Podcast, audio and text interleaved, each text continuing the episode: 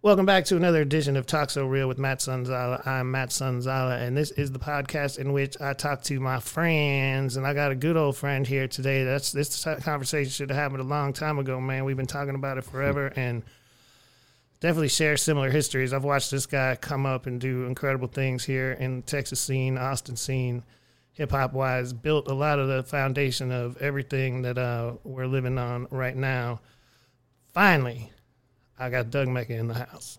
What's up? What's up? What's up, my man? Now, seriously, like, I first encountered you before I knew you, even just knowing that you were one of the people, Dave and Doug Mecca. Yeah. Behind Hip Hop Mecca. Yes, Hip hop promoters here in Central Texas. Doing crazy stuff in Austin in the 90s for sure. Like, my recollections are like, Austin was like second home to a lot of artists we love to this day. The the hieroglyphics, the, the yeah. Project Blowed guys, the the visionaries, the Rhymesayers, those type of people. Like, yeah, living legends. They were living legends. Were here yeah. like all the time, and that was because you guys were putting it down, supporting the music, and putting on really great quality shows. What was the first show Hip Hop Mecca ever produced? Um, the first show that Hip Hop Mecca produced, I wasn't around for yet. But Dave mm-hmm. and uh, DJ Nick Nack put on the hieroglyphic show. Okay, the first one. Mm-hmm. First one, I believe it was the first time they they came here, um, all together as a group. I would assume that's ninety four or five. 90, 97. Really? Ninety seven. Yeah. Um. Okay. Yeah. Yeah. Yeah. So um, right after that, still '97, I believe it was like December. November was hieroglyphics. December was Organized Konfusion. Electric so that was my first show at the Electric Lounge. Yes. Yep. Okay.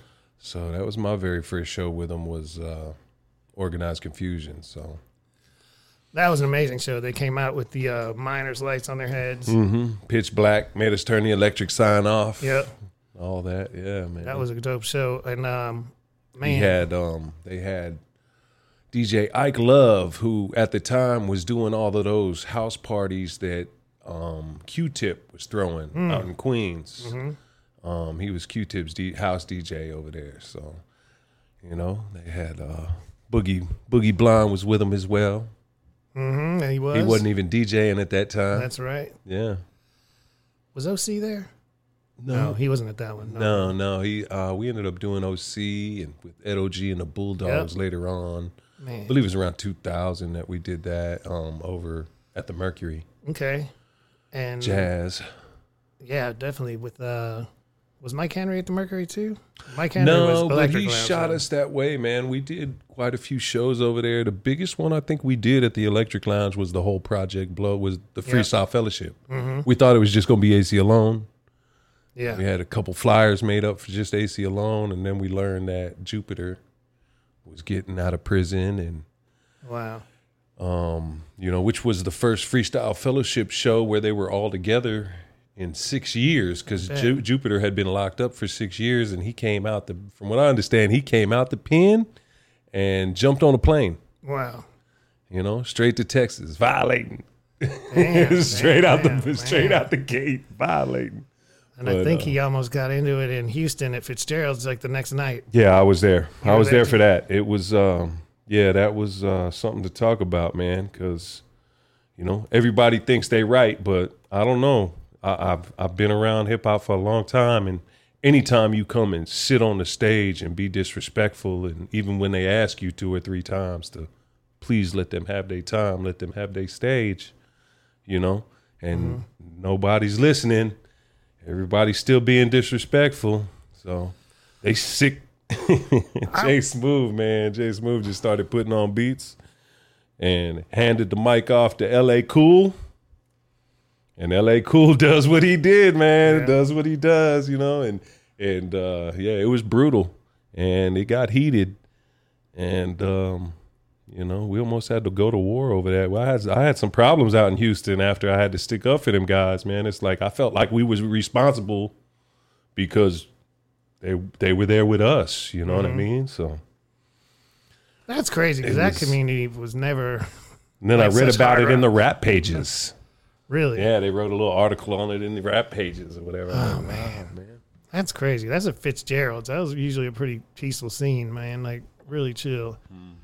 But the uh It was, uh, I guess it was part of Diology's crew. yeah, I heard That that. was- yeah, and that's who I came up with yeah. down there. You know, that's like that's what my guys from they were called the Psycho Yeah. Ward before Which they were the. they were all at the studio together earlier that day and whatever, but Mhm. I don't know. I guess people got too comfortable and Who knows? I wasn't there. I was here. I think in Yeah, '97. Yeah, I thought we were going to die that night. They were waiting for us outside after the show. There was guns. It was they let all the air out the tires in the car, and yeah, No, we had to roll on rims to get out of there, man. My God, Yeah. that's crazy, But man. AC on Aceyalone, a real dude, man. He went out there and just, if y'all are gonna shoot me, y'all are gonna shoot me. You know what I mean? Like, let's talk about it. Man, No, that's a joke. That's terrible. I forgot. Yeah. Uh, just brought back memories. Damn. I was sitting there, standing hair standing on end, like, man, we can't do this in Houston, man. You can do this in Austin. You can't Yeah. do this in Houston, man. No. but those dudes, man, are totally cool dudes. That's the Yeah. weirdest thing. I don't. That's not like like them in my opinion. But I, when I heard that story, I was like, damn. I was Yeah. glad I wasn't there. But maybe if I'd have been there, I, I'd have had to dad up on everybody, and talk to them. Yeah. But But, man, yeah, that Organized Konfusion was really cool. We did Austin, Dallas, Houston with them as well. I believe we played the Wax. the wax, yeah, in Houston then. Um B boy Craig and all them guys out there, man, they always always looked out. yeah. C plus, you know. yep. Always gave us a nice little network through there. Always had a good crowd out there for us, did good promotions and all that reprogram and Yeah. DJ Witness and you know, Yeah, RIP to Fly. Oh man, that's a hard, Yeah. hard one for sure, man. Yeah, man. C and I started a hip hop coffee shop together in like the end of 92, 93. Yeah. and uh, a few blocks from Fitzgerald's, actually, just down the street from there. And that was my beginnings, Yeah. booking like hip hop events. And Is stuff, uh, sure. Fitzgerald still there? it's a parking lot. It's a parking lot It's now. gone, gone. Like actually torn Yeah. all the way down that historic building.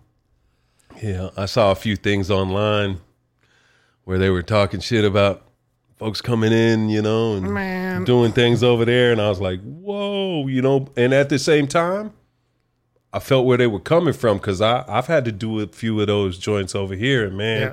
I really don't want to see us like that, what do you mean when you the know. Just when the owner wrote that? Yeah, she Yeah. she was long winded with it too, you know what I See, mean? And I the, was fir- like, the problem is "Ooh." the problem is she was actually completely right, but in, in white people ways she said it in She the said- wrong way. And I yeah. think she's Latina anyway, but she also she was like with their pants sagging and they're this and the troublemakers. It's Mm-hmm. yeah. like no, well yeah, they do trying to bring their liquor in my bar. True, Yeah. smoking blunts in the Mm-hmm. bar, which you know, like it's a little different now. But if the TABC wants to take your license, they could take your license Yeah. for that. You know, that, that's serious business. And these ignorant idiots smoking their blunts everywhere. Some Yeah. places you can do that, fine. But if the owner doesn't want you smoking weed in the building, don't.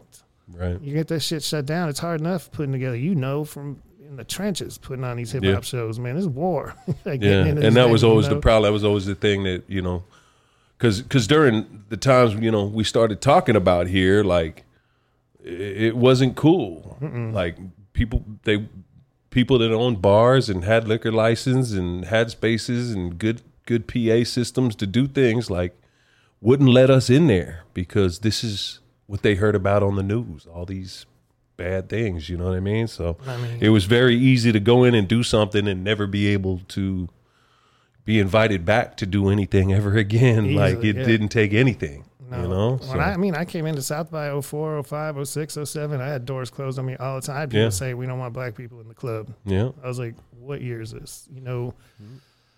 But You can kind of you can kind of better. tell them apart. You know, there's some Yeah. places that are still like that. You know, when you go in there and you try and order some cognac and they don't have none in the entire bar, you kind of know what it is. Mm-hmm. You know, I mean, everything's changed here. It is what it is. And there's also things that are still great. You know, I think, yeah, you know, Resound and those guys and Heard and people putting in, you know, they have great venues.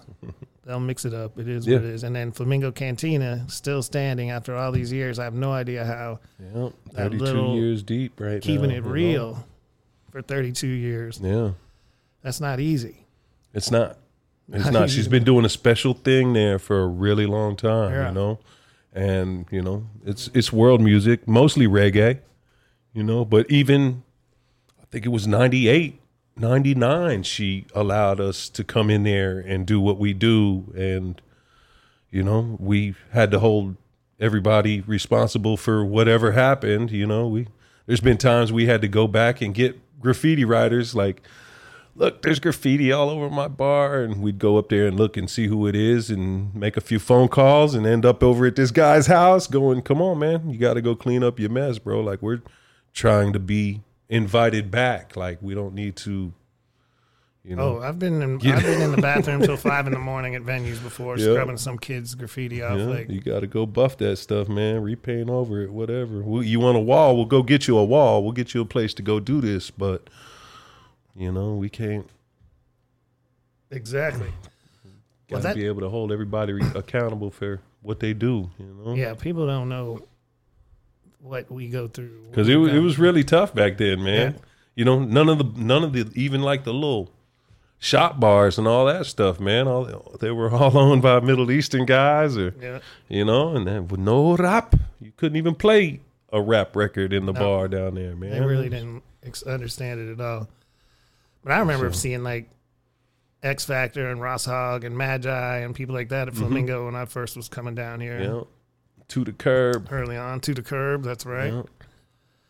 and all that stuff. That was um, Yeah. that was quite a time. I remember when when when the Two Live crew went over there they were at Flamingo. at Flamingo. Wow. and um like angela had to stop the show at, at the beginning like y'all got to get dressed hmm you know what i mean because they bring all the girls with them you know from miami man and Yeah. it's kind of anything goes out there they got here there was news people out front there was you know the, the mounted cops on horseback like surrounding the door out there like they thought it was going to be some kind of riot I've seen them a few times at like the rap clubs of Houston, like the club clubs, and it was raw, like extremely raw, yeah and uh, would not go down in a regular live Right. venue. No, that was craziness. But the uh, those days were interesting because you know in Houston, it, I don't know what year, maybe probably 97, 98 at the earliest was a place like Fitzgerald's would do hip hop. You know, like it wasn't right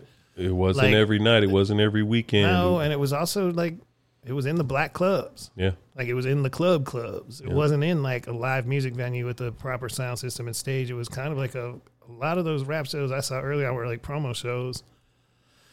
And that's how it happened. And then like the locals Right, they come in and do two songs Yeah. and be out or whatever, Yeah. but it was promoted like it was going to be a whole show, and Yeah. everybody's mad every time. And they don't go on till two. And Yeah, so I would I've seen a lot of shows like that. And then they I were like that. I saw that, I saw. Vanilla Ice like that Oh God. back in '91 or what, whatever. Damn. Um, and, and and the Geto Boys opened for them. wow. Yeah, crazy. I can see that. Willie D says he tried to get Jay to sign Vanilla Ice Yeah, because Vanilla Ice used to battle at the Rhinestone Wrangler, got you. which is crazy to even think of. Yeah, Vanilla Ice ruined my life. no, you know why I could never be a successful uh, record label because I don't know anything about what's popular and what people like. I only like things that. Mo- if I really like your music, you probably have no chance. right. And uh, I'll never forget the first time because we'd run home to watch you know MTV Raps So on the East Coast. It was three thirty.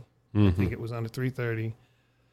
And I remember me and my friend Mike were sitting in my mother's living room, my living room.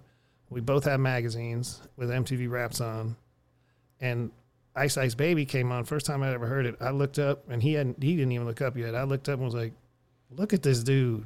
Are you kidding me?" It's like, who would ever like this? No one would ever like this. this is horrible.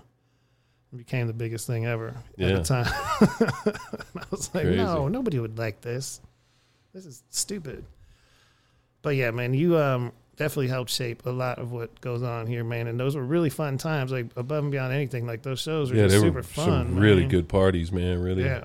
a lot of fun, uh, a lot of dope music, a lot of you know all the artsy folks came out the closet. You know what I mean? Everybody showed up and Well, that's what I liked coming up brought what they had to the table. All the b boys showed. Like all the elements were together then There's Blondie's skate shop at the time, the NBK crew, Mm-hmm. in stores. Yeah, in stores, and Alien Records right downtown. yeah. Waterloo. I love that stage over at Waterloo, man. I wish I could do more in stores over there Yeah, they're moving folks, man. Really? At some point soon. They have to move it, so they just announced it. Wow. We need another condo. Yeah, I'm sure. Yeah, but uh, speaking of condos and things like that, how much simpler were those times in just general life in general here, man? It was like the most chill place you could go. Yeah. The Two dollar like, beers. easy. Cheap. And out of the back room, back room had nickel beers, Yeah. and they go up a nickel every half hour. Yeah, we really miss that place, man. Man, It, it really sucks. I mean, it's cool that it's still a venue, you know, even though it is Live Nation. hmm You know, the big corporate takeover that's going on right now. yeah, You know, they bought up everything. They booking everything right now.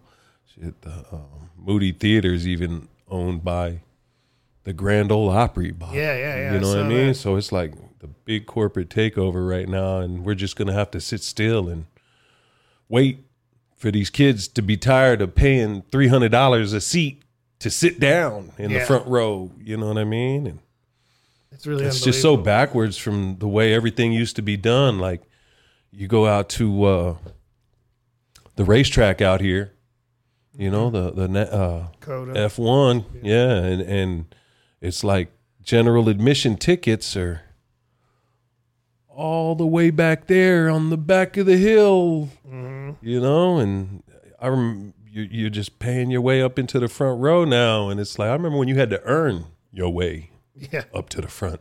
You know what you I mean? You had to be in line all night. You know, general admission was up front, and uh, if you wanted to be in there, you better be ready to Yeah, take on the mosh pit, and everybody else is wrestling their way to the front of the stage, and hmm know, yeah. The whole uh, concept of paying 100 200 300 dollars for a concert is just so foreign to me. And then it's like our friends are still performing for seven, five six bucks. that's a like, like, okay, you know, that's an easy thousand dollar night out on the town. You know what I mean? No. Trying to take somebody to a concert these days.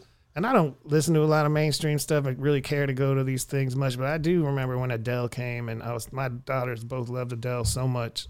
And it, today, this isn't even that much, but the tickets were 169 dollars. Mm-hmm. I was like, I can't spend eight hundred dollars for a night out. I just can't. That's Yeah. not even. I probably wouldn't if I could. Right. But like four people with fees, that's eight hundred Festivals are the same thing right now. Mhm. You know. to go be in pain.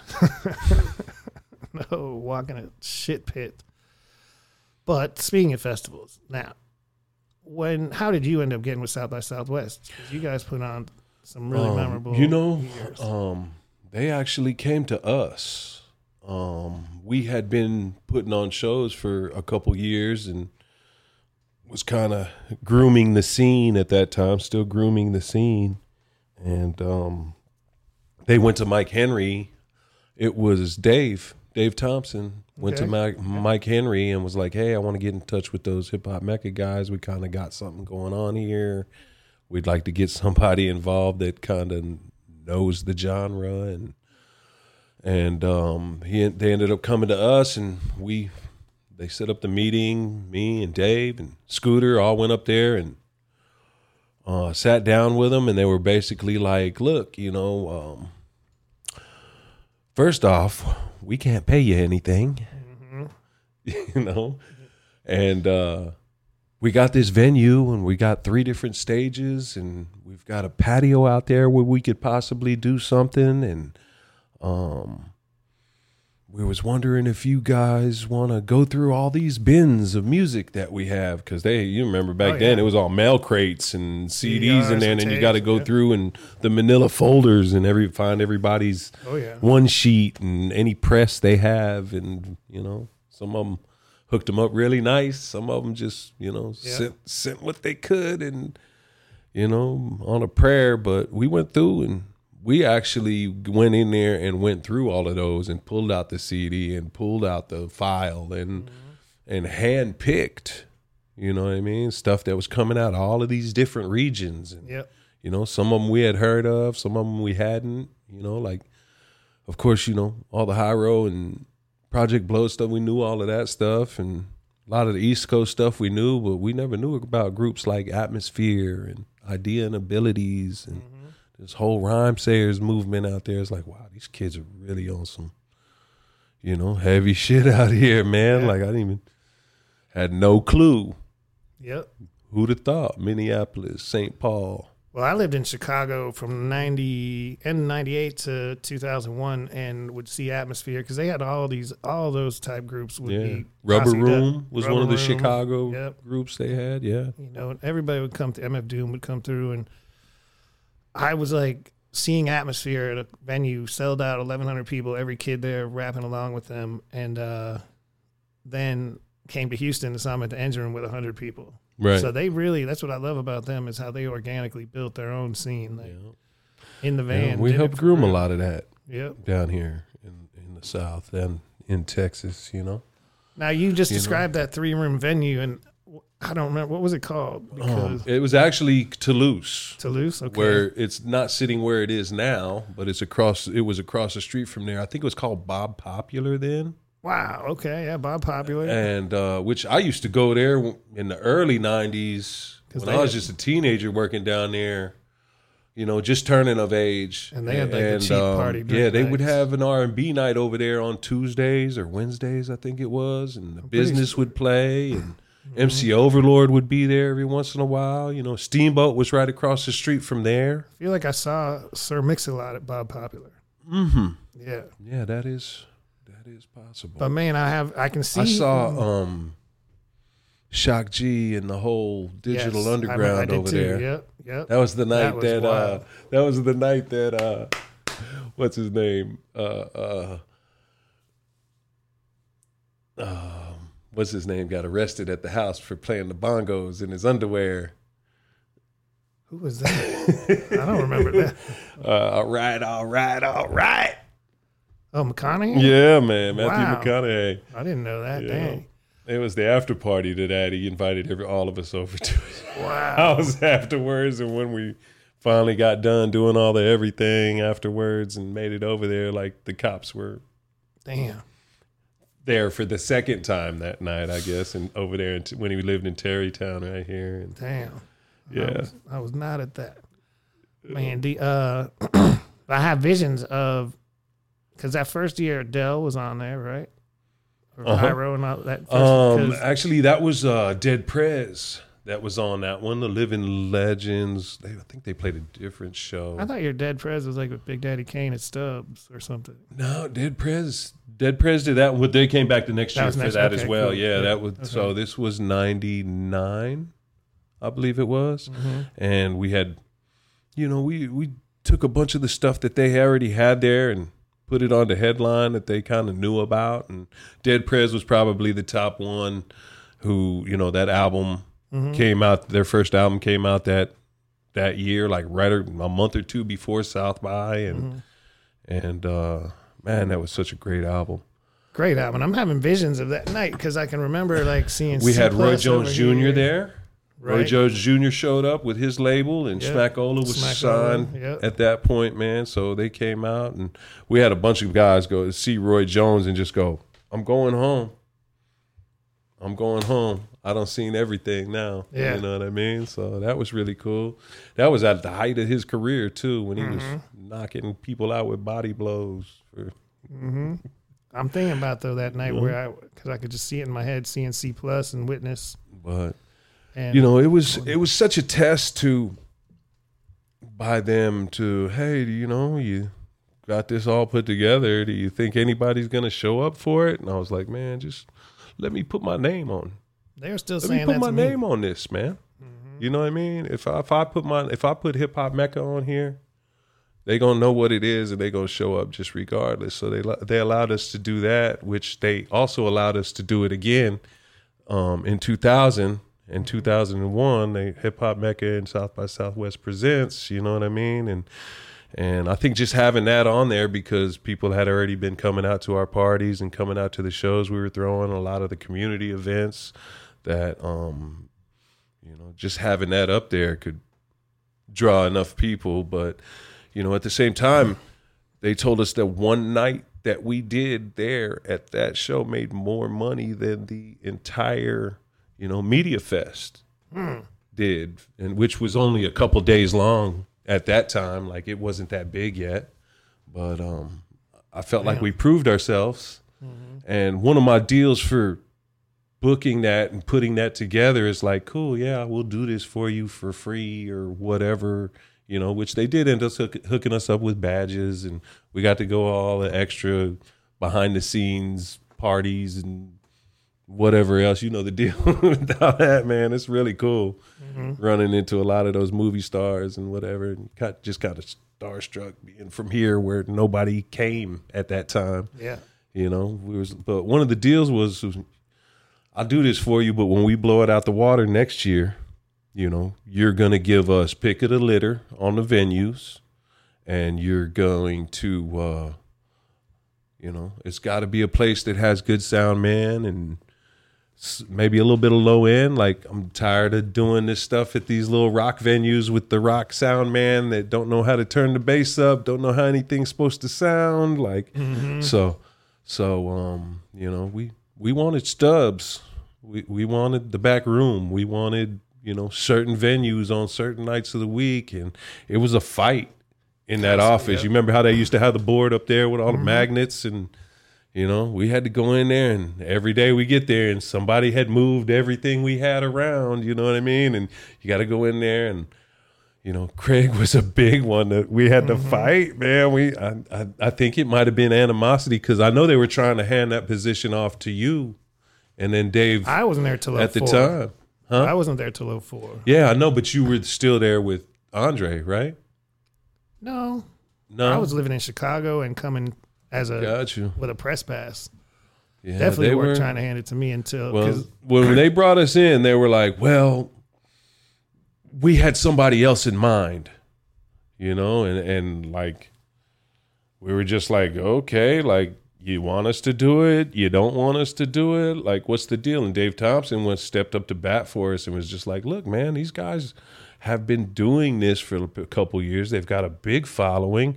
Um, you know, why not call in the ones that are already running things in town to help us put things together in a genre that we don't know about? Because the year before we got there, they got really bad press oh yeah, from New York Times and from the Washington Post was talking about writing articles talking about South by Southwest has no urban repre- representation and it's all punk rock, it's all this, it's all that. So I kind of feel like a lot of those pressures and a lot of everything kind of came to them to call somebody in to be ahead of that department because of that. well they that same exact thing happened. I have the same exact story. Yeah. Basically, the same stuff happened to what's his name, Pareles or whoever wrote a big story in the Times. But it was 20 years ago is when I did the that show that had Bun B and Dizzee Rascal, and it was my first show without Andre. And um, because Andre, I was with 94, 95, and 96. And Yep. then, uh, that, so that was that. But then, T Double took it over T for for a year or some, two, and then you guys. and then they brought us in. And yeah. maybe there was a break in 23, 2003. I don't know. Were you there? Did you do 2003? oh, 2002. remember. I did 2002. Be- It was my last year there because at that point I had started tour managing, and we were doing big tours. Man, they were like Yeah. 50 cities, you know, in like 50 cities in like 55 days. Yeah. You know what I mean? So we're moving, and I'm trying to juggle that. A group with nine people and That was Project Blowed. book South by South. No, it was uh, Living Legends. Oh, okay, Living Legends. Yeah. we did uh tour we did uh the almost famous tour we did around the US and I think we did 45 cities in 50 days that year yeah, that's the way to do you it. know and, and um there was nine of those guys they were all young they were all from LA every you know they there was creative differences in the group and Yeah. everybody's fighting over who's got the bigger glass at the restaurant and, you know just any little petty anything you know so i was trying to deal with that and book South by Southwest from the road.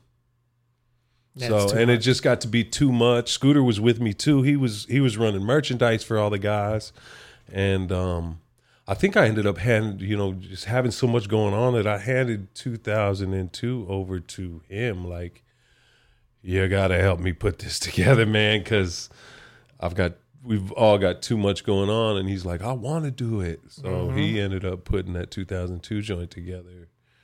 You know, from the road. Yep. So- Well, in 04, 03, I wrote to just music at sxsw.com and was like, look, all this stuff's happening in Houston right now, and these guys don't even really know about the, the event. I want them to be a part of it. If I could get to, you know, the Swishahouse and Bun B and all these guys, would it be possible to do a showcase? and it was Craig, but he just wrote back from that generic email address, do you really think you can do that? And I was like, yes, I can definitely do that. I'm on the radio here. I got Murder Dog behind us. They'll spon- quote unquote sponsor. They'll put a banner up or help promote. And uh, these guys will trust me that they need to be a part of this. And they put us at Aussies, which is the volleyball court. Where people Yeah. were standing in sand. That had to be weird. It was weird, and but what's even weirder is that th- that place still exists. Like Yeah. all the places that have shut down in Austin Yeah. and in that area, Aussies is still freaking there. Right. That's insane. But that was 20 years ago, 04. And uh, I put that show together. And then, like, right before the festival, something at zero degrees on the Friday night dropped out.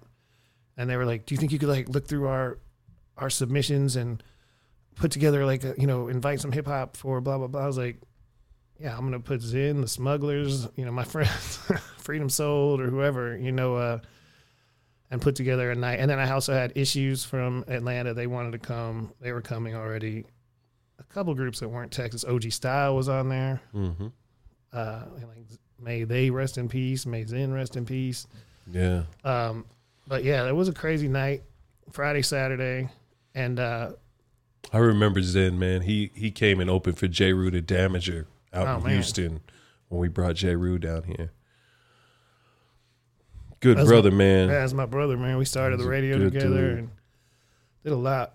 But he um he proved it was crazy because it was a last minute thing, and put it together. And this dude was out with little quarter side, quarter page Xerox flyers for his showcase with the time on it and all that. And he was hustling all day. He went out at Mhm. eleven o'clock.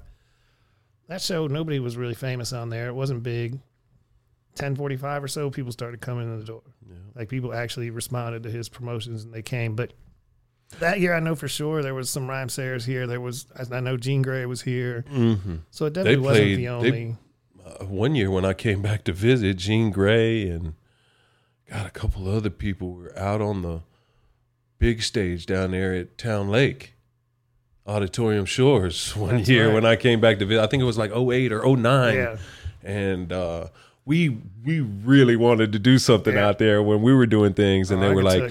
"No, you can't have that venue because there's kids out there, and you know, hip hop guys like to curse." And I think I we had like- it was Talib Kweli and her. yeah, Talib, and, that's who it was. and yeah, we put that was that was dope. But they also one year had Public Enemy on that stage, and Ice Cube did it one year, I think. Yeah, Did he do auditorium? they wouldn't let me have it, man. I could have. Well, I'll up. tell you this. In oh, what what really kind of made me like I got to go.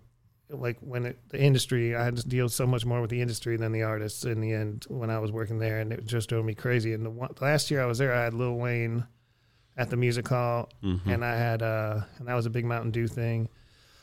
And the next night was Eminem and Fifty Cent with like everybody who blew up after that, like Action Bronson, ASAP Rocky, all those people opened that Mhm. show. It was crazy, but it I couldn't pay attention to anything else I had going on that year. I had to deal with those two shows. But the reason I'm telling you that is originally what had happened.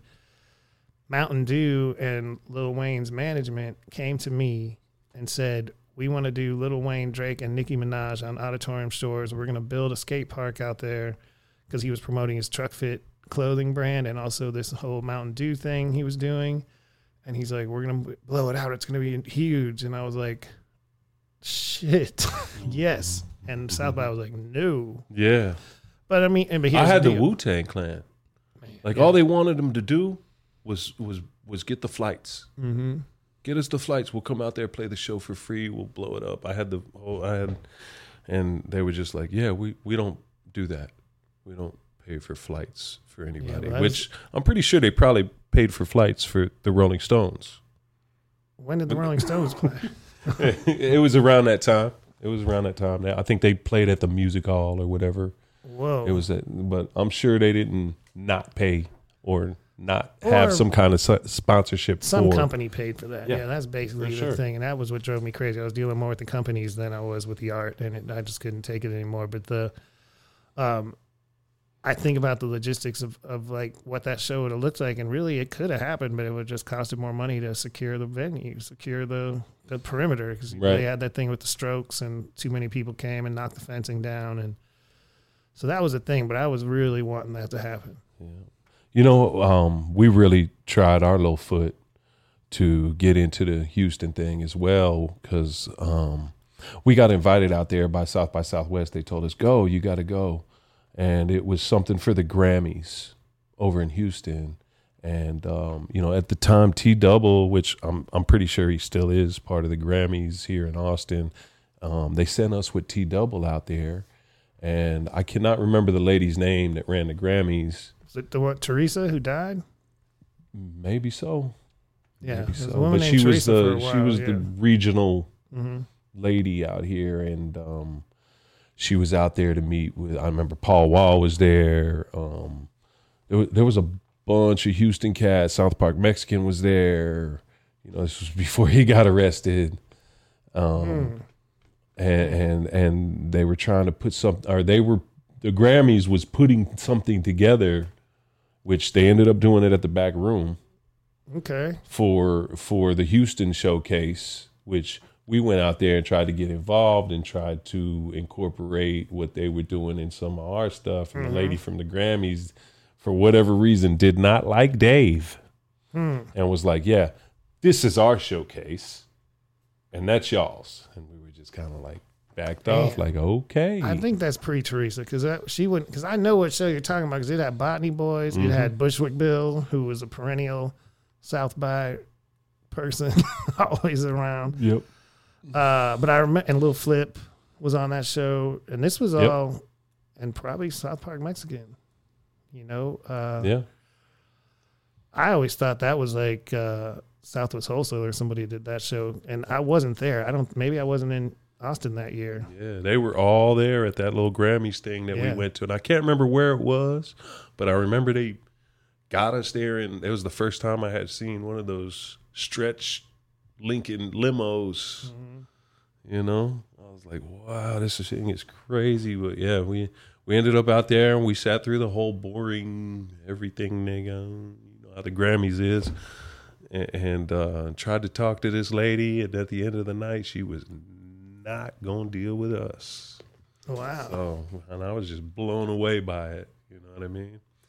Because uh, we were the ones in the community. We were the ones that were, you know, working in the schools. We were we were working on Mecca East at that point, where, Mhm. where we had that little community center on the east right. side to, for the kids after school, and you know we were we were working with Jump on It during that time. That's right. And Yeah.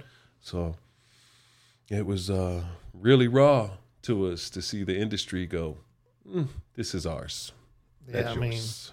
you know. yeah, the industry sucks. They always have. I don't. I'm not a fan of the Grammys to be honest. They came to me. I don't want to talk shit, but someone, Teresa, came to me and was like, "Hey, you know, we'd love to get you involved because we do want to bring in more hip hop and this and that." And I'm like. Matt Sonzala cannot be a part of the Grammys. I've dissed you every year for my entire life, mm-hmm. and including this year when you gave Killer Mike three Grammys untelevised. Thank you, Dix. And then Jay Z makes a comment, but hasn't. And it's, you know, I'm like, yeah, what Killer Mike isn't quote unquote famous enough to put on the regular show, but he won. He swept it. I have some bullshit as usual. And, then like, they arrest him. yeah, who knows? But then there's all this like, you know, to me, it's like if a white rapper was nominated, the white rapper always won. Mm-hmm. I said that to her straight. I was like, every time.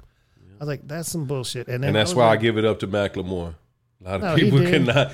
He's you know he's the first one that was like, man, like Kendrick Lamar put out the best album I've heard in 15 years, man. You know what I mean? Like no, any was- interview I've ever seen that dude in, he's always I like he he really knows his shit, man. He really knows his history. You know, he, Mm-hmm. No, he came up- and put those guys, all those all those OGs from back in the seventies and eighties. He's the one that got them their first platinum plaque. These guys ain't even went gold. Well, I put I, I had Macklemore on like 8 p.m. on shows during South by. When he, Yeah. I mean, he grinded it out straight up. But The, uh, the monkey, what was the name of the place? The uh, uh, barrel of monkeys or something like that. I'm not sure. He talked about it last time he was here in concert. He That's was like, funny.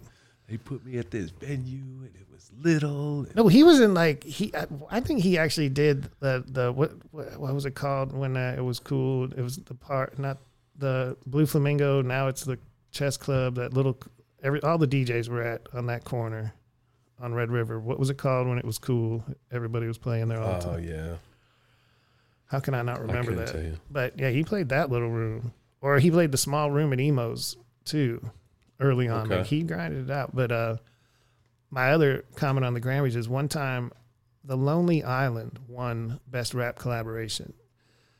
That's a Saturday Night Live skit, but it was like I'm on a boat. I think with with T Pain. I think is the one that was the one that won. I'm like, y'all even nominated of all the music out there, you nominated a Saturday Night Live skit. Fuck y'all, man. Fuck all that. But it is funny, man. just that, just know, going to that event. You know, Yeah. I, I've been out to LA. I've been I've been there for the Grammys before, and um, just to see how fake everything is really blew me away. How everything is like recorded earlier that day, and you're told when to applaud and when to. I, once I saw that, I was like, "Oh my god, this is a big facade!" Like the whole entertainment business. You know what I mean? Really turned me, really turned me off to a lot of shit, and it really gave me a lot of respect for the underground Mm-hmm. folks that are, you know, really taking the art form and that's running like. with it. You know? I don't like anything polished. I don't like anything, any of these big venues. I don't like festivals. I want to see the, the group in the little room when they're starting out. I want to hear, you know, what you know what they're coming with in the beginning. Probably the best big venue that I like would be Stubb's. Yeah, that's all you know? right. And it's not fun in August. No, It's not fun in July. no. but great venue, great place to go go see a show Mm-hmm. know, where there's going to be more than a few hundred people there. Yeah, no. I mean, I don't mind that level too, but I'm just a big glitz and glamour. I, I can't deal with. Right. I think about, you know, all the times that somebody has to make some announcement about South by and who did this, who did that. And, you know, between you and I, like, not just between us, like, we know who started it, but, and we'll get into that in a second. But I've had people who, like, I mean, I don't know if you remember when the Fader put out a book. The Mhm. Fader put out a book, and on the first page it said, "When we Yeah. came to South by, it was just a rock fest. We brought the first hip hop ever there." And we are like, Yeah, I was like, Ugh. uh, no. And uh, I booked that show, But- by the way. but, but we had, you know, Hip Hop Mecca and uh, my crew had been written out of every and any Yeah. article for for years and years before that even happened. So when that happened and they said that, I was just like, I don't even have the energy to respond to this anymore. And then I seen you, I seen Yeah, you I jumping interviewed- on that, man. I was like, oh man, I was like, Matt's book gonna get show. him, man. Yeah, man, I book booked that, that one. shit, He's man. gonna Like- get him, boy. No, it was So- funny, man. Like that. Uh, but it's not the only one. I had a dude who did one show with some hipsters in like 07, 08 who told me on the phone. I don't even remember what we, why we. There was some other situation. He's like, "Man, I was the first person to really do hip hop in South by." I did. I was like, "Who? Are, you're in New York. Who are you? Yeah. You know who you're talking to?" Because in '91 or so, I came here. Um, the first time I came to South by was with my friend Tamara Kowalski, and I punk rock shit. I didn't know. I didn't know what the thing. I was going to a festival in Austin. I didn't know what it was at all. I may not have even been to Austin before that, and I just got in the car. We came out here, and she knew people: Jonathan Tobin, Greg Beets. We stayed with them. I met them right right on the beginning of coming to Austin, and uh, I remember like you know like NOFX or whoever bands like that played, but Mhm. um, there was a show at the sanitarium or whatever Elysium is now, Yeah. which I think it was the sanitarium back then, and there was also Hip Hop City back in the day. Right. I remember and both of those. I'll never. I I don't know why this is etched in my brain, but it was the hip hop show. Now this wasn't a Kier Worthy or Andre Walker thing. I don't think it definitely was before Andre Walker, and I think, but it was just a show. Show nothing was really behind it. And the first rapper, I don't know why I remember this so vividly, but it was a white guy. They said was from Houston, and his name was Jeff Romeo. Now I never heard of him before or after that ever, and he was a goofy white dude in like a crazy little outfit, and he had three black guys dancing for him. And he had one song that goes, She's a hoe. How the fuck do you know? Every time you see her, she's ready to go. Like that was how he rapped too. It was really horrible. And then he's like, Y'all know a white boy, he can he can rap, but he could also rock. And the black guys dancers went backstage and put on Bon Jovi wigs and gra- had like ukuleles. And came out and had this whole, it was the corniest shit ever. But it was like his whole routine. I, but I remember it. I remember it vividly being a kid and me and my two homeboys that went there, we were like, what, how, what is this, man? What are we doing? And then, right now. yeah, it was crazy. But then Overlord came on. Mm-hmm. His show was good. He had two dancers too, but it was a. Did was, he have a live band with him, or was no, he just no, rocking? It was way before that. Gotcha. Way before the band, and it was like, and I didn't know who Overlord was. I didn't know anybody on that show. Yeah. And I feel like it got progressively worse from what I remember. We left, like we we went and saw whatever other bands, you know, but we went and tried to see that show. So that was early, and Kier Worthy put on that show with, you know, before I was ever there with Ultramagnetic MCs, YZ, Decadent Dub Team, and other locals and stuff on Casanova and them. I'm sure were on there. Yeah. Um, I remember one year, one of the shows was Bad Mother Goose, NoDoz, and uh, Coolie Girls. Okay. And they were still Coolie Girls before Coolie Nation, shortly after became Coolie Nation. Right. But that show was killer because, uh, you know, Def Jam Blaster, he's like, he was a DJ for Nodos, which he's a legend, legend.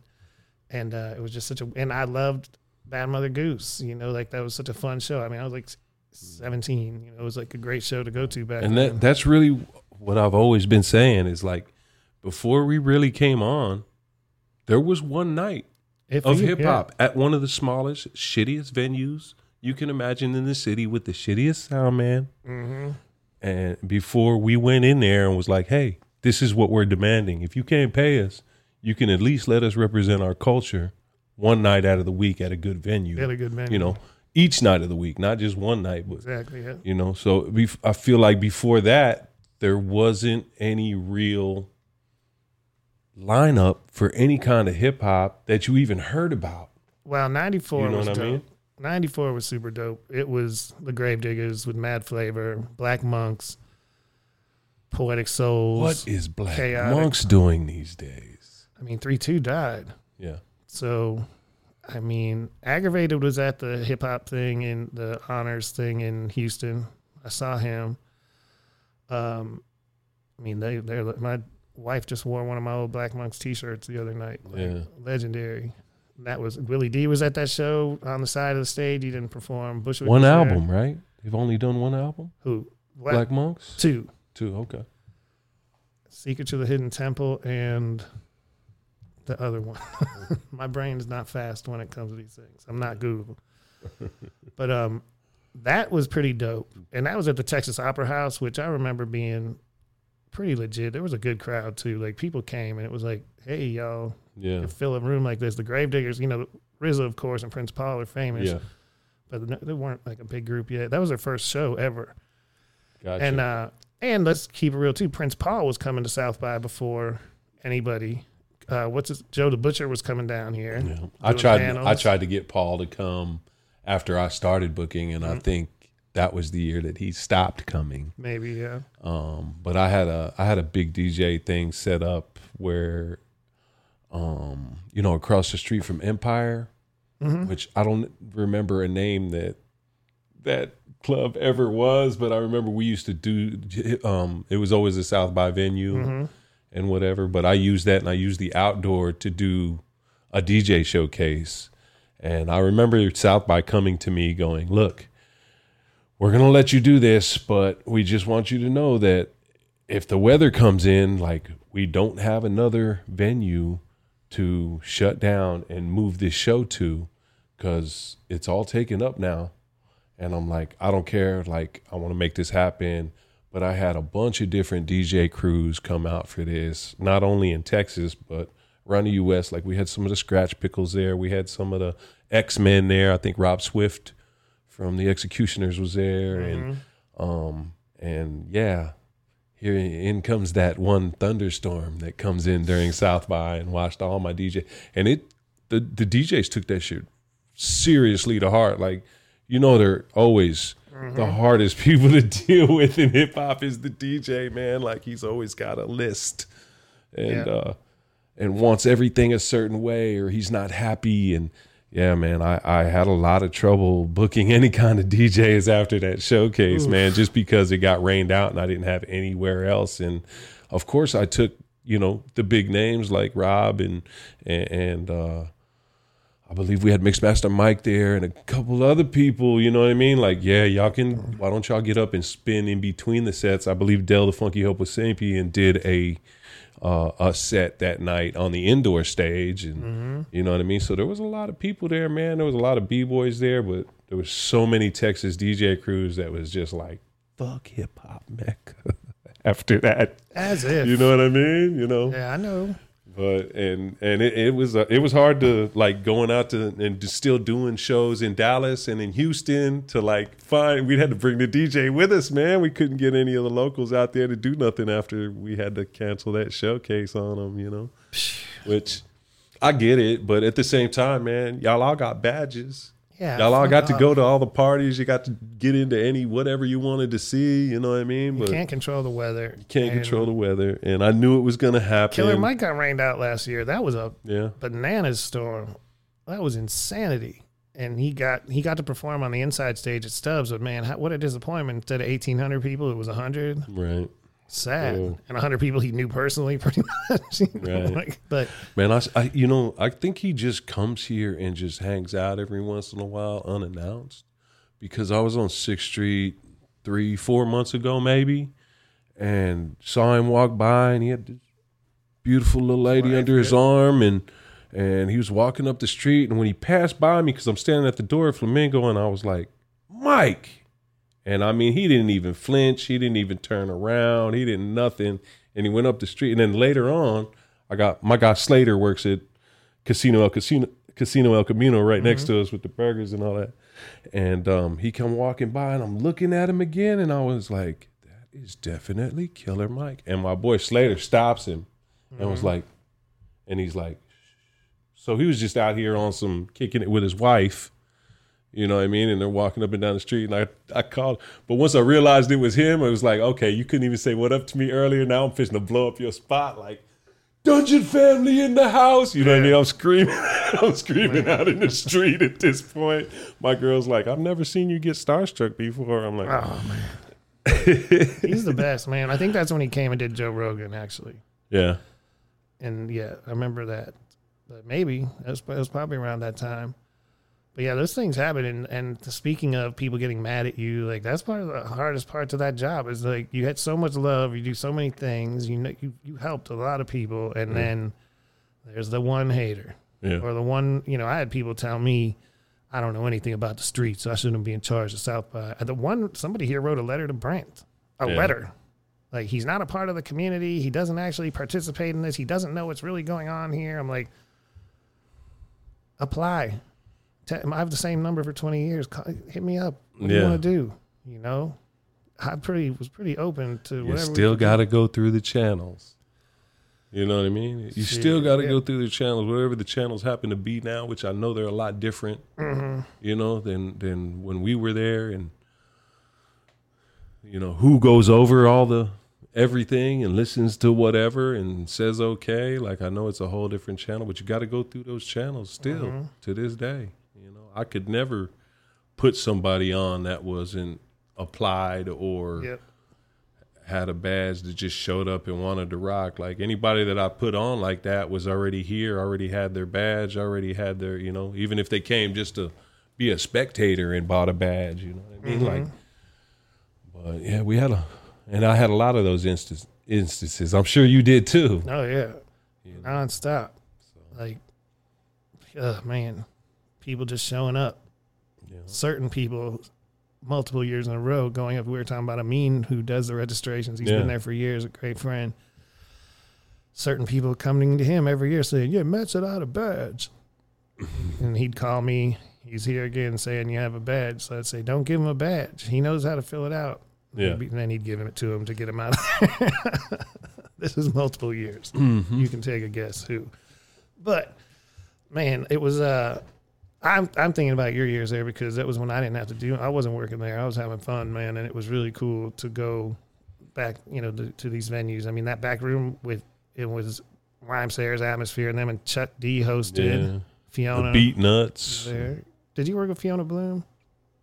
Yes, we we did some things with three two one records. Yeah, she yeah. had three two one records. Sure. Um, we did uh, Yeah, Channel. Live. She had Channel Live do something. Latif, and that's where we met, met Blackalicious. Okay. That's where we met Blackalicious. Yeah. Um, I think we did two or three showcases with her, and it was all based off of a compilation that she put out. Mm-hmm. And uh, yeah, made some good relationships through that lady, and we still keep in contact. I I'm in still, touch with her all the time. yeah, yeah. I still stay try and stay up with her, and she hits me when she's here. Sometimes she's here for South by, and she's like, "But we've got this over here, and I'm gonna try and make it by." And we just never seem to be able to cross paths. Yeah, I'm that's busy, hard. she's busy, She's nonstop, so yeah. But you know. yeah, good peoples, Yep. good industry folks. There are some out there. There's a few. Huh? There's a few. what was Mecca East about?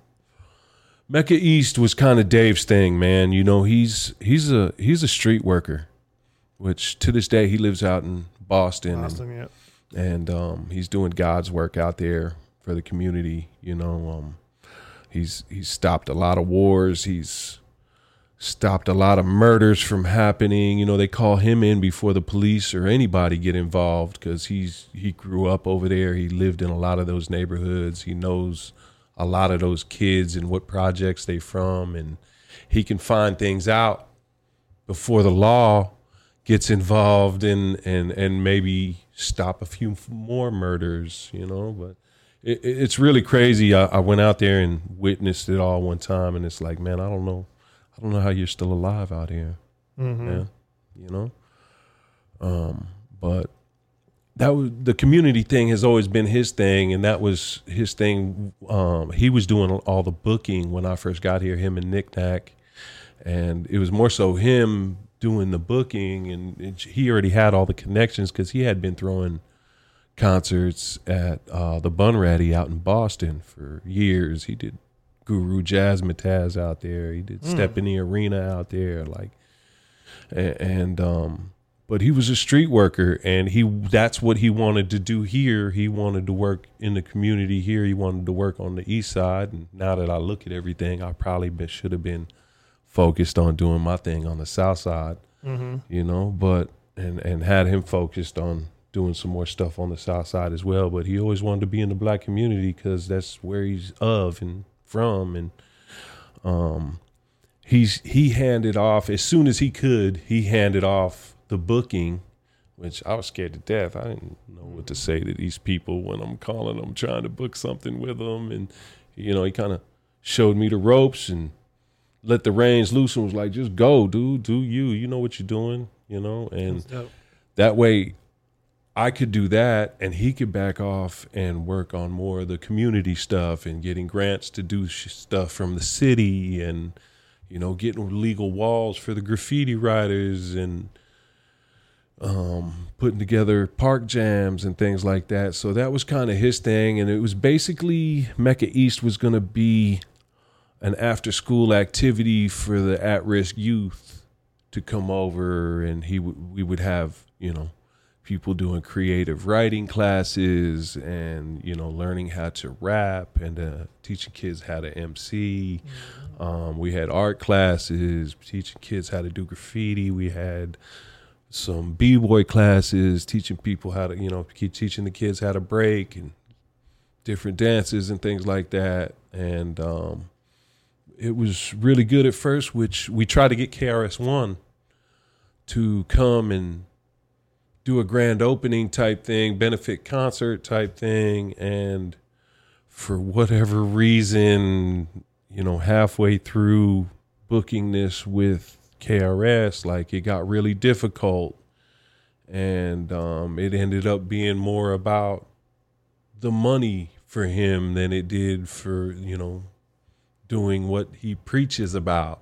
Mm-hmm. So um, we had to kind of back off of that. And, you know, Guru from Gang Starr,s he, it was the same type thing. He was a street worker in New York City. And so him and Dave had connected before in the past up in Boston. Mm-hmm. And he, every time he was coming down here, every time we had seen him, we always hit him up. And Dave was always like, man, you, really need to come over here in the community and do some work with me and this, that, and the other. And finally, you know, it it it came to fruition and he we called him up about this Mecca East thing and he was like, Yeah, let's let's let's make it happen. Let's let's get it done. So he came out and did a Man. did a benefit show for us and and performed as Baldhead Slick. He didn't bring Premier with him.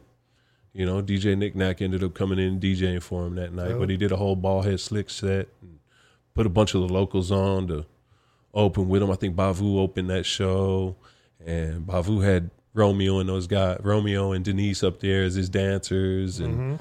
The whole thing. But he ended up coming in and doing a, a benefit show for us and, and, and got that thing open. The mayor came out that night too. Man. The mayor we got right now. Kirk just, Watson, just got yeah, yeah after twenty years, he just got reelected and uh, he brought us brought him a proclamation. February sixteenth was Guru Day. Wow! Back in two thousand one, you know. Wow. So February sixteenth. That's mm-hmm. crazy. What's today? Somewhere like around there. Twenty six. Yeah. Yeah. Twenty six. We uh, I saw Kirk Watson as mayor when the Goodie Mob came to uh, UT to film a BET Teen Summit. Mm-hmm and it was the Goodie Mob, Lark Voorhees, the actress, and I don't remember who else, but he came and did a little talk with the Goodie Mob standing right behind him, and that was an amazing day. One of the greatest groups, yeah. to me. That's why I voted for him this year, man, because this past election, you know what I mean? It's like, yeah. man, I, I remember him doing for the live music scene here. You mm-hmm. know what I mean? Where I felt like the last mayor we had over here. I ain't gonna mention his name. Did a lot of talking. Did a lot of talking, but never really backed it up. You know, even though we have this, you know, live music fund and you know, a piece of the taxes on every hotel room goes back into this music fund. And you know what I mean? Like we've never seen that money do anything on the east side of town. We never seen, you know, we got venues here that had to come back to life after this pandemic thing all by themselves and still hasn't seen any money from mm-hmm. any of that that's supposed to go back to the live music scene. So hoping that maybe Mayor Watson would Yeah, it definitely needs help, man. Yeah. I was terrified. That was the most terrifying thing when downtown was shut down. Yeah. And you work it. That's your life in a big way, man. It's like I can't imagine. I don't. I just was like seeing what that was looking like, like having no idea what was coming next, and watching a bunch of people play guitar in their living room or DJ in their living room. I've been like, part of the nightlife here for twenty, you know, twenty seven years or so, twenty six years, man. And for them to shut down and say you cannot go to work, you know what I mean? And I boarded that place up over there and sat at home every night you know what I mean? It was mm-hmm. like, and it wasn't just a couple months like we thought it was going to be. Oh man, we'll be back up and running in a few months. I ain't even gonna sweat it. Just kind of mm-hmm. laid and waited, and here we are. You know, just trying to open up. You know, I think it, we were closed for like 400 days. It's scary, man. That's so crazy. I can't imagine. So it really, it really threw me for loop for a loop. Like just being part of the nightlife for that long and yep. not having anything or anywhere to go at nighttime. It got to the point where I was out in my yard because everybody was just kind of chilling at the house mm-hmm. doing their thing. And I ended up being out there with all the neighbors that were all drinking together, watching them drink like I was at work.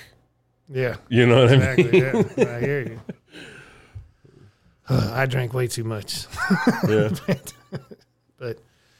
but yeah, it was a really scary time. But there, here we are, and uh, see that uh, some of these places. I mean, Flamingo's still standing is crazy. Yeah, amazing. And had to do most of that on our own. I know. You know, we didn't get a lot of those grants. We didn't get a lot. You know, I, sh- I think she got one or two of the federal something or other, but it really wasn't mm-hmm. what it mm-hmm. should have been. And you know, like I said, the city asked us even to come and and uh, apply for some grants, and she sat at home and did all that paperwork and sent everything, and still got you know, and then they handed it off to some other company to make this decision on who's going to get this money that knows nothing about you know? And and why wouldn't why wouldn't the cultural ven- there's only a couple of cultural venues in this town man that serve yeah for real. You know that that genre and, and why would we not get it you know? Why would it go to a place like you know continental who doesn't really need the money? Mm. you know? Man i don't know. But politics, politics, and yeah, it's crazy, man.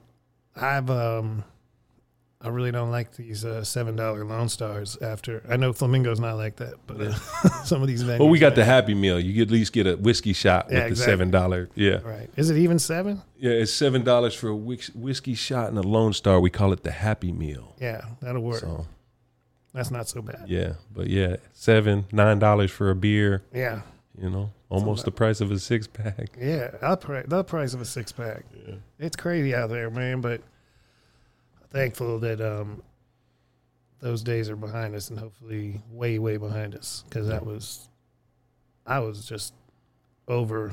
I couldn't even watch the the streams anymore because I was too nervous that this is what life was going to be. Yeah, like I didn't want I didn't want to watch you on the internet.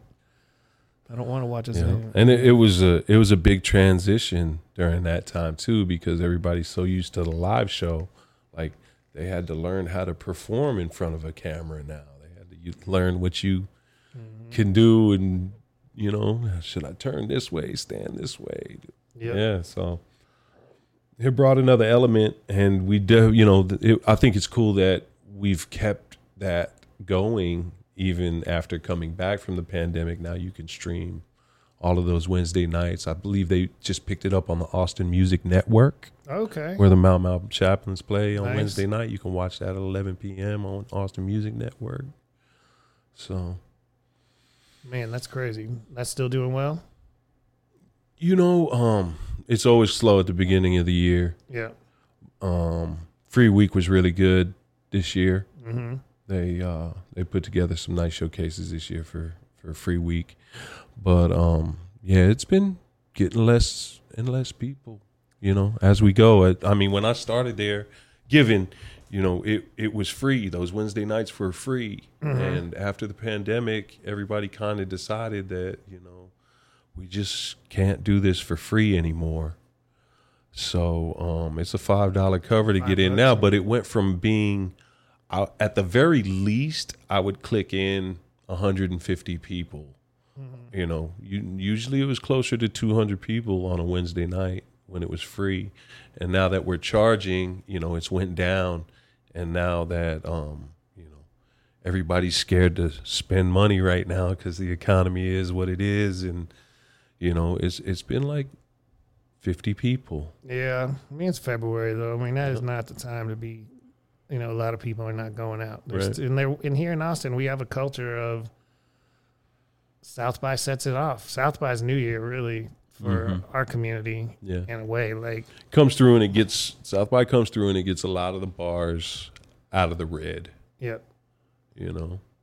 Now, whether we can stay there for the rest of the year kind of yep. depends on what's going on in the world, and but um, it definitely gets us out the red most of the time and that's just because we don't have to pay any of the bands to perform and we don't have to spend our time booking everything we can just take that you know 5 or 10 days and kick back and just collect at the bar. I mean, the downtown population quadruples at least, you know, yeah. maybe more. Hundreds you know, of thousands people of people coming to man. spend money and I always tell people if you dropped a bomb on this city during that time, mm. of the year, there would be no more music industry.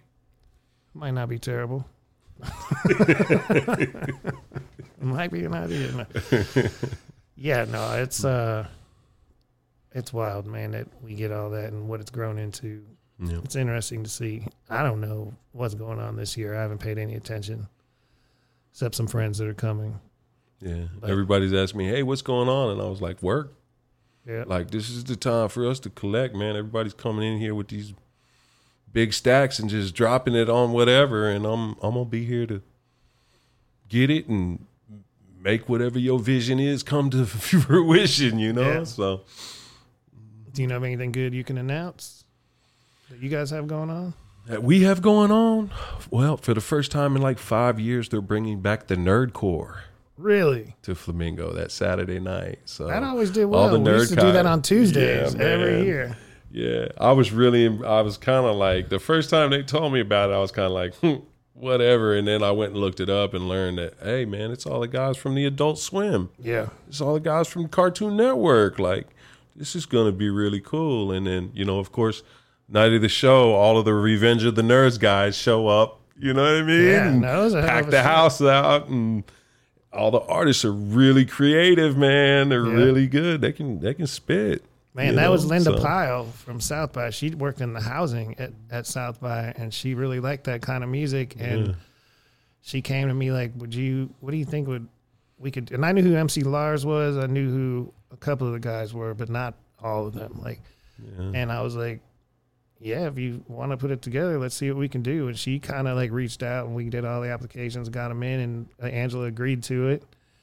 And uh, I, I think it was like every it was uh, right in the beginning when South by started doing Tuesday shows, hmm so it was already a risk, Right. but it was something that was so niche that people were hungry for. Went, went great. Yeah. MC Chris. MC, MC Chris, yeah, of course, Yeah. Crazy, man. crazy man. Um, you know, of course they're going to do an island party. I believe that's a Thursday night party, and um, I'm not sure which. I'm not sure who it is, but the last one we had was all a big Trini population showed up, and all the Islanders always come out for them that type of event. You know, all the pe- all the Islanders from in the town, from around the town, and from out of town show up for the island parties over there, and they're always fun, man. Everybody's real respectful. Everything's real happy and island like, here to have a good time. So that's always fun. Um, Jay Soldier. Oh, Jay Soldier yeah. is putting on a I don't know if it's a day party or a night party, but he's putting on a South by Southwest party for the pre roll. Mm-hmm. So, and He's I'm sure he's doing the smoke out somewhere else or, or somewhere at South by. I'm sure he's got a bigger venue for that. But Hmm. love that guy, man. We, you know, did a lot of work trying to get this pre roll thing going, and now he's got it going, and he's been taking it all over the state. You know, doing stuff in El Paso, doing stuff down in San Antonio, up in Dallas, Houston. Dope. So it's not just Austin people anymore. And it was really cool watching that thing, man, because a lot of those kids that come in, you know, it's amateur night. They're, they're scouting new talent for for the smoke out, you know, and, and um, so seeing these kids come in and get on the stage who have probably only done this at a party for their friends in front of their friends and yeah there's still lyrics in the mix and some of the mixes aren't up to par and so to see them come in and do that and then watch them through the you know month after month through the events and see them grow and get it together and get the studio and get the engineer they need and you know so mm-hmm. it, it's fun to watch that man. It's really cool. That's kind of one of the things that's always made me stay in this you know Yep. is, is watching that progression in the studio man i go i have a lot of artists that come out hey man come to the studio with us and you know what i mean ask input and whatever and and, and that's that's the part that really just keeps me in this man is just watching the whole body of work and Yep. the growth from everybody so No, it is. I don't think I could do the top tier. I don't think I could roll with one of those artists on the top tier, man, No. just because I like the grit of watching these kids learn and watching folks. Yeah, that's what I like. I mean, Yeah. that's uh, watch the magic happen, sort of thing, you know. And it's always three a.m., four a.m. in the morning, right before yeah. before oh. they get it right, and you're like, oh man, like whatever just happened in there was wow. You know what I mean? Man. So. Yep.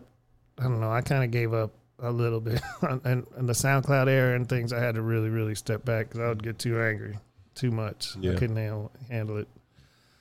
But then it all goes in waves, and there's there's more new artists coming out that are good again, and more. There's always good stuff in the mix. It just gets so overshadowed by an industry, yeah, and by you know. But I think that's always been a beautiful thing. Like I said, I was seeing those guys in the '90s at Flamingo, like yeah. Just new, young, up and comers, and it still happens. Yeah, it's a safe space for young artists you know, I, I worry about that place at times because we're not in the big network. We're still doing a lot of things a lot, you know, in the old ways and and, and haven't changed much of our formula and whatever and never tried to really but that's Austin, you know, we've always danced to the beat of our own drum. We've never tried to keep up with any of the fads and this, that, and the other. And I mean, yeah, we have a online presence. We have a we have a you know social media and all that stuff. Um, we we started just we started out before Austin Newton Music Network and all these other things started picking up those Wednesday those Wednesday nights with the Mau Mau chaplains, mm-hmm. you know, for for the church night, and, and, and we just you know never always danced to the beat of our own drum. We never we never really went off the path, you know. So that's dope, and it still exists. Right, it still exists. River. It's crazy. But um we definitely need to. Uh, we're not in those big networks, so a lot of these, a, lo- a lot of these new and up and coming artists that are are starting to break. A lot of these publicists and powers that be are like, um, you're not allowed to play that venue anymore because mm-hmm. they're not a part of this, and we need you to book shows at places like this. Yep. You know, if we're gonna represent you. So yeah, I mean, yeah. I never liked playing any of those games. I never cared. I mean, yeah. I saw it with Scoremore even when they were doing their so, thing, and then we've seen a lot of people that we've built yep. move on to do bigger and better things and never look back just because of oh, you yeah. know those powers that be, you know. But then there's the it's a good old boy network. Then yeah, and then there's uh there's the chosen few that are like, yeah, they were here for us, and we always gonna be there for them. So, yep, no, it's good. I mean, I know Scoremore joined on with Live Nation, but I, that was as soon as they started seeing like what you know, the he'd bring an artist to Aces and sell it out, six hundred people, and the next show he's like, "Man, I I just sold it out, did this, and now they're jumping ship. They're not. They're going to Live Nation." I'm like, "That's mm-hmm. the game, man. It That's sucks. the game. It's whack. That's the game, but." You know, you're basically the A. Now it's just a waiting game because on the cool, Live Nation is not going to take care of those artists. Live Nation is not going to look out for the local cats. Live Nation is always going to look out for Live Nation, and either you on board, or you ain't on board, and, and and they don't have your best interests at heart. No, a lot of things have got to change. So a lot of things, but we'll see. We still got the underground. We still got. There's still things happening. Yeah. But I don't even pay attention to that stuff anymore. I don't even know. People will be like, "Oh, somebody huge." There'll be a picture online in, in Austin. I'm like, I didn't even know they were coming. I have no idea. You know, well, you know, but it's uh it's great that you're still here and still involved and doing things because, like I said, I, some of my favorite South by memories were those days. Yeah. When I could just come down, and kick still it. in this, man. Yeah. Still in this, still holding it down and it's still Austin, regardless. Yep. You know what I mean? You're born and raised South Side. No, I wasn't born here. I was born in New York, but I came here as a little kid, man. Okay. I was in like third grade when I came ah, here, well, so I'm from here. Counts, I'm of yeah, here. Of course, yeah. You know, but um, New York. I was born in New York. Okay. But um, but yeah, junior high, elementary, junior high, high school. I was here, and then you know, South Austin. I was really South Austin the whole time. I'm, ran the streets as a teenager. You know, I left home at 14 and, you know, got it wrong a couple of times and once I got once I got it wrong one bad time, I said, you know what? There's got to be something else to do. So, mm-hmm. you know, I put everything I had into.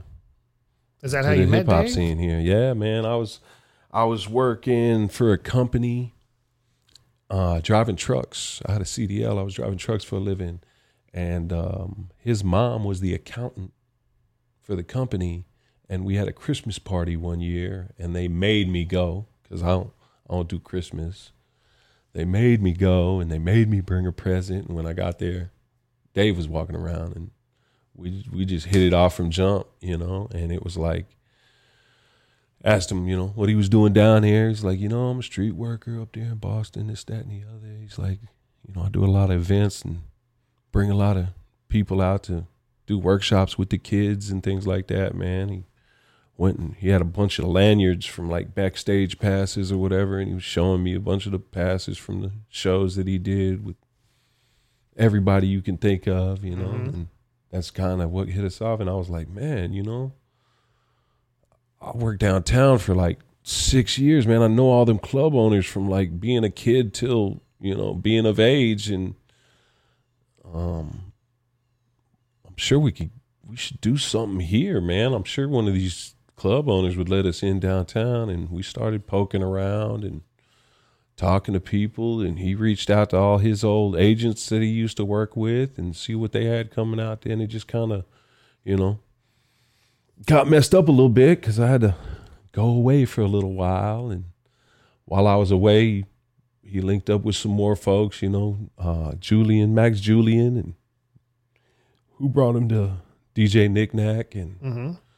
Once once that happened, they started, you know, it was up and running again. You know what I mean? Oh, we're gonna do this, and you know, just before I I came home, I started getting letters. Hey, man, like it's set right now. Like we've got this thing in order for you. I'm gonna have you running security. So that first show when I got out Organized Konfusion, I was doing security. I was fresh out the penitentiary. I was still trying to adjust to life. Mm-hmm. You know what I mean? Outside, yeah. like it's a whole different world. And and um, so I made a good security guard. Yeah. But yeah. But uh, um, having to learn everything else, and you know, eventually Electric Lounge got shut down. And, you know, just from the work we had done there and then started with South by, like, I was able to go to Danny Crooks over at Steamboat and be like, hey, man, you know, we got this show with GZA, and the, one of the Wu Tang Clan members, and we'd love to do. He's like, yeah, Mike Henry's already called us, and we'd love to have you guys come over here. And, you know, and they went to Angela and was like, hey, you know, got some smaller local stuff that I'd like to do here. Maybe bring in an out of town DJ, call it the mixtape sessions. And she was like, "Yeah, let's give it a shot." You know, which I ended up doing some of the some of the living legend stuff, like not as a group, but all the solo projects that everybody had. I brought Grouch and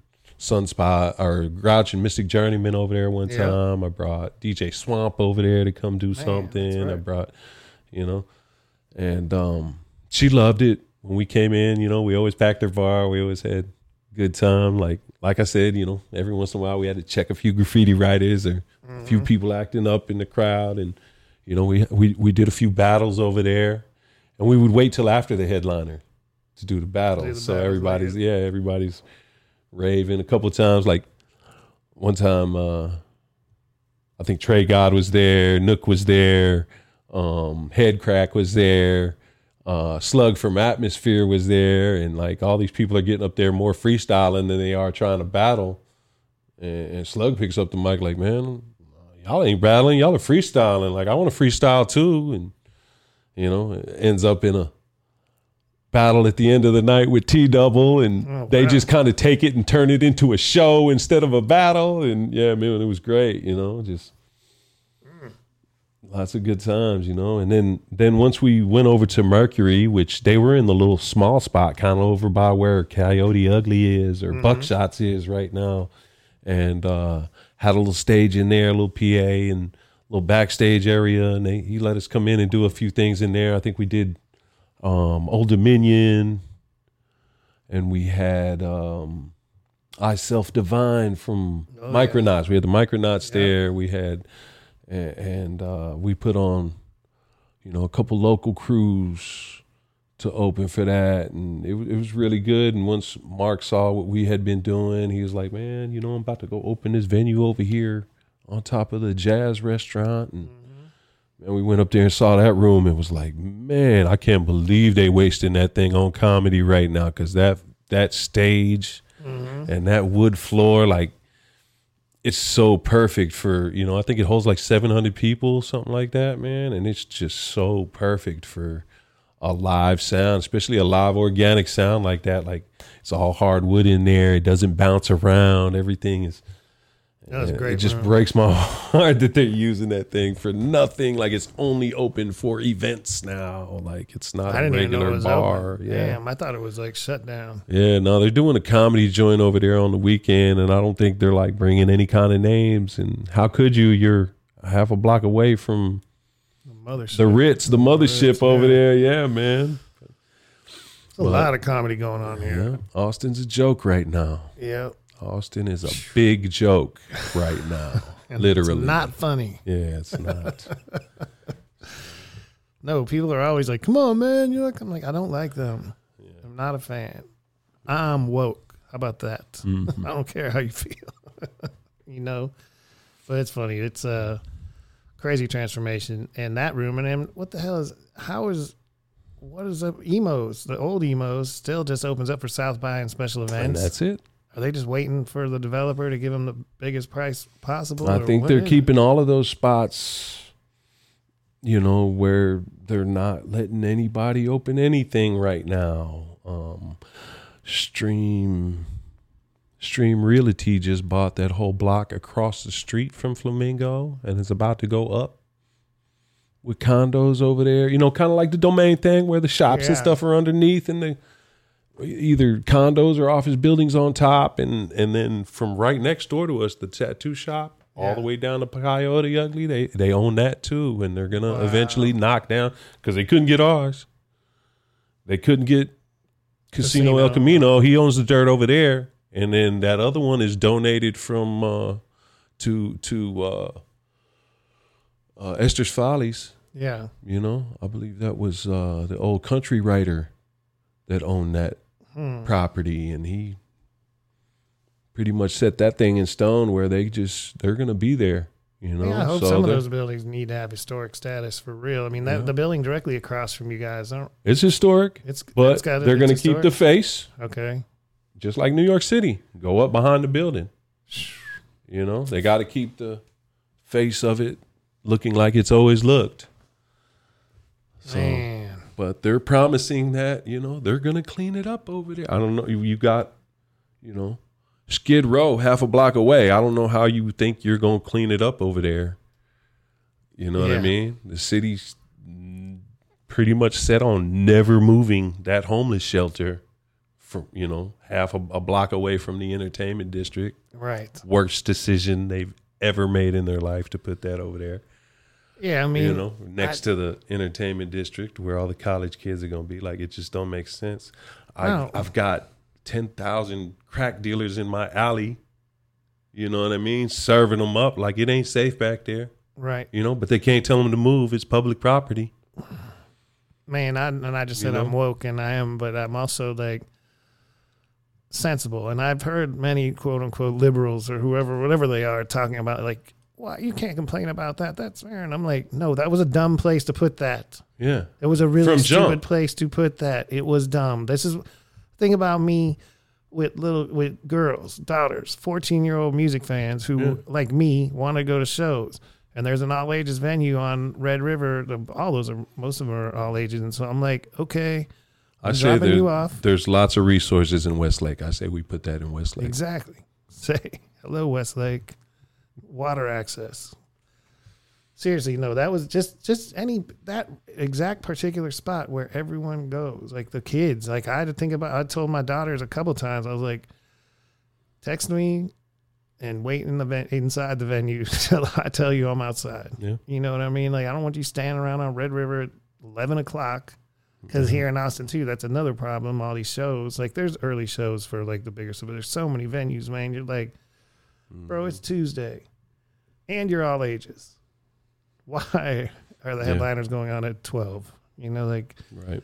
my kids, they're not even allowed to be out that late. Yeah. We're not allowed to have all ages where I'm at. So Flamingo, yeah. no, Yeah, she won't even do 18 and over most of the time. You know, all our neighbors frown on that kind of thing, man. yeah, You know, and and then, I mean, given all the riffraff, I call it the shit show, happens a block away yeah, really. in the in the in the uh, 400 block. Yep. We're on the 500 block. mm-hmm. But anytime any shootings and Every anything time. went get down, it's always in the 400 block, 300 block.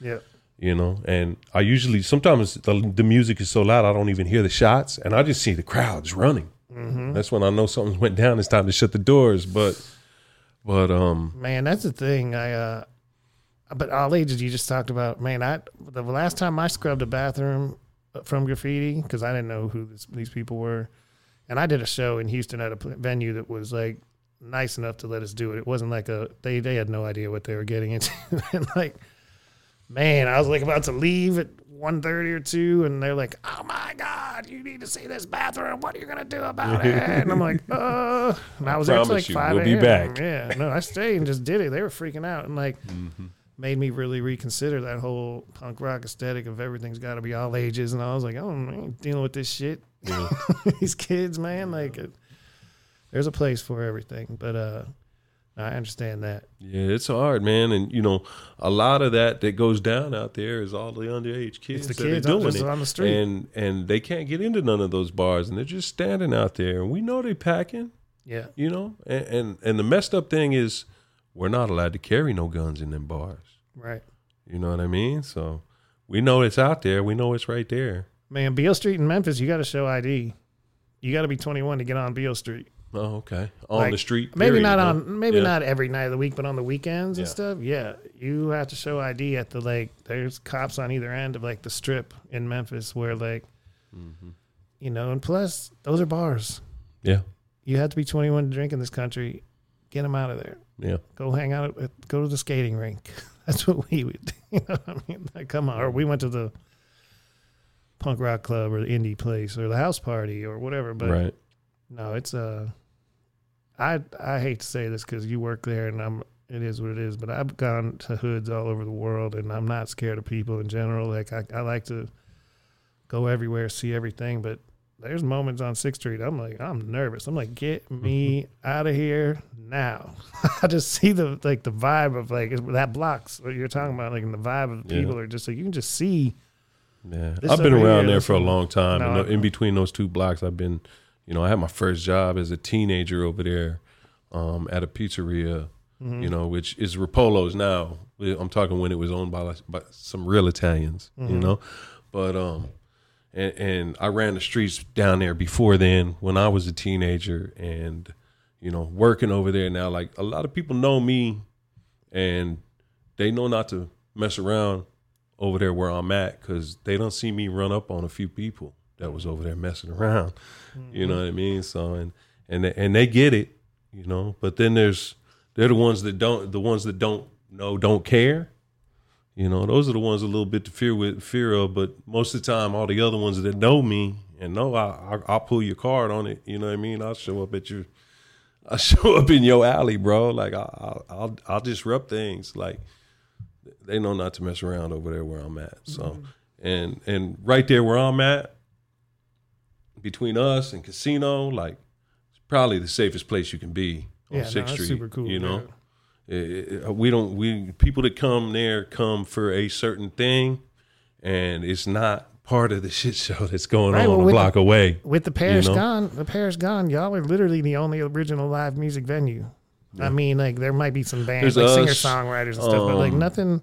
Uh, uh, friends, What is Friends book? friends is all is is pretty much the blues spot. Okay, and that's the place where you can go in there and put your name on the list and get up and you know there's shredders hanging out bro you think you're too hot they gonna come over and and, and get on that you know Okay. y'all gonna be trading licks up there but I haven't been there in years. but But, I like, friends is on the what 200 block Mm-hmm. yeah 200 block is where friends is at it's over next to the the uh voodoo donuts right there Mm-hmm. and um you know but us two friends and Flamingo, like that's where you can come and play your music. Mm-hmm. You don't have to come in there and play somebody else's music. Yeah, DJs, cover bands, Yeah, whatever, yeah. karaoke. Cover bands and everything else is basically what you know.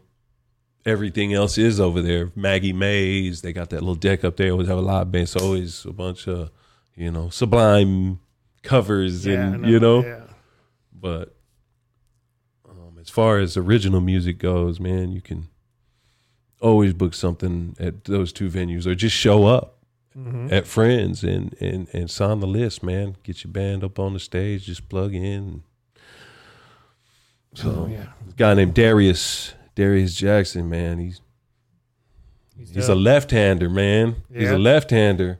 And I've seen him come into our venue and get on stage and turn that thing over and play it right-handed. Hmm. So he's playing it upside down and backwards. Weird. You know what I mean? And, Face and does that. sounding like he's playing it left-handed. Scarface you know does that too. Really? That's amazing, man. That's amazing. That's some Jimi Hendrix Yeah, type, you know? that's wild. Well, I'm glad you can give us that insight, man, because I've Yeah. been too out of touch with a lot of that stuff, like Sixth Street. I wouldn't even think about Friends. That's true. I, we I, we booked stuff with Friends back in the day. Yeah. Nice people, decent room for sure. You know, but yeah, there's not many left. There's us. There's what? Antone's on fifth, Yep. you know, And but everything else River is pretty much on Red River and yeah, moving down to Riverside now, Yeah, it's crazy.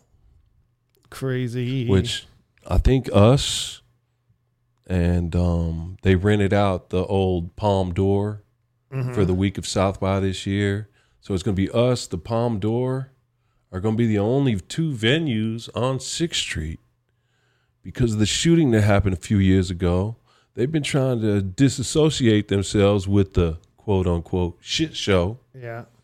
you know, just like everybody else. And they've pretty much booked Red River and Riverside and stuff on the east East Sixth Street is Well, even yeah. getting more in on the South by Southwest thing.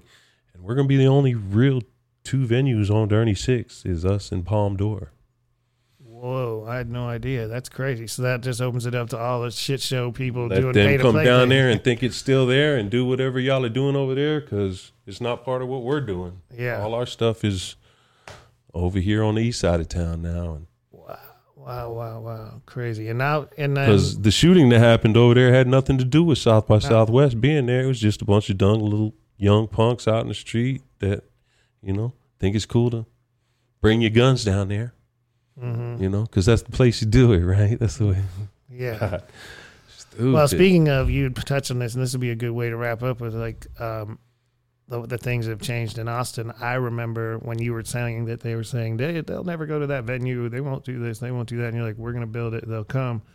That was the same thing with the Scoot Inn, and the Scoot Inn built that outdoor stage, not like it is now, but it was you know it was a Mhm. scrappy little stage for South by, and they built it like Tuesday. Like I was having a heart attack. Like y'all said you're gonna have a stage, you know, like. And I booked, you know, Dizzee Rascal and LP and all kinds of people Over like that uh, in whatever, 06, 07, whatever that Mhm. was. And South, South by people were like, I don't know if people are going to walk all the way over there. I don't know if people are going to go to the Scoot Inn. I was like, look, man, these are destination shows. They're not like the people that are going in and out of every venue. They're coming for this rap show. Yeah. And it really worked out and built in. That's a Live Nation venue now. Well, hey, you- man, I really appreciate you coming through, man. And, uh, definitely it's been a long time coming. We should def- maybe we should rebuild after South by and get some stories of what what you did, what happened this year, man. For sure. Come back, and uh, I mean, we actually went over. I usually cut about a- an hour on these things, so hopefully we get everybody to stick with How us. How far are we now? Hour and thirty eight minutes. It's good. Appreciate all y'all for tuning in to Talk So Real with Matt Sonzala. My guest today has been Doug Mecca, and you can get in touch with him where? Oh man, you can find me Facebook. You can find me Instagram, Douglas Mecca. Gotcha. Thank you, brother. And thank you all for listening.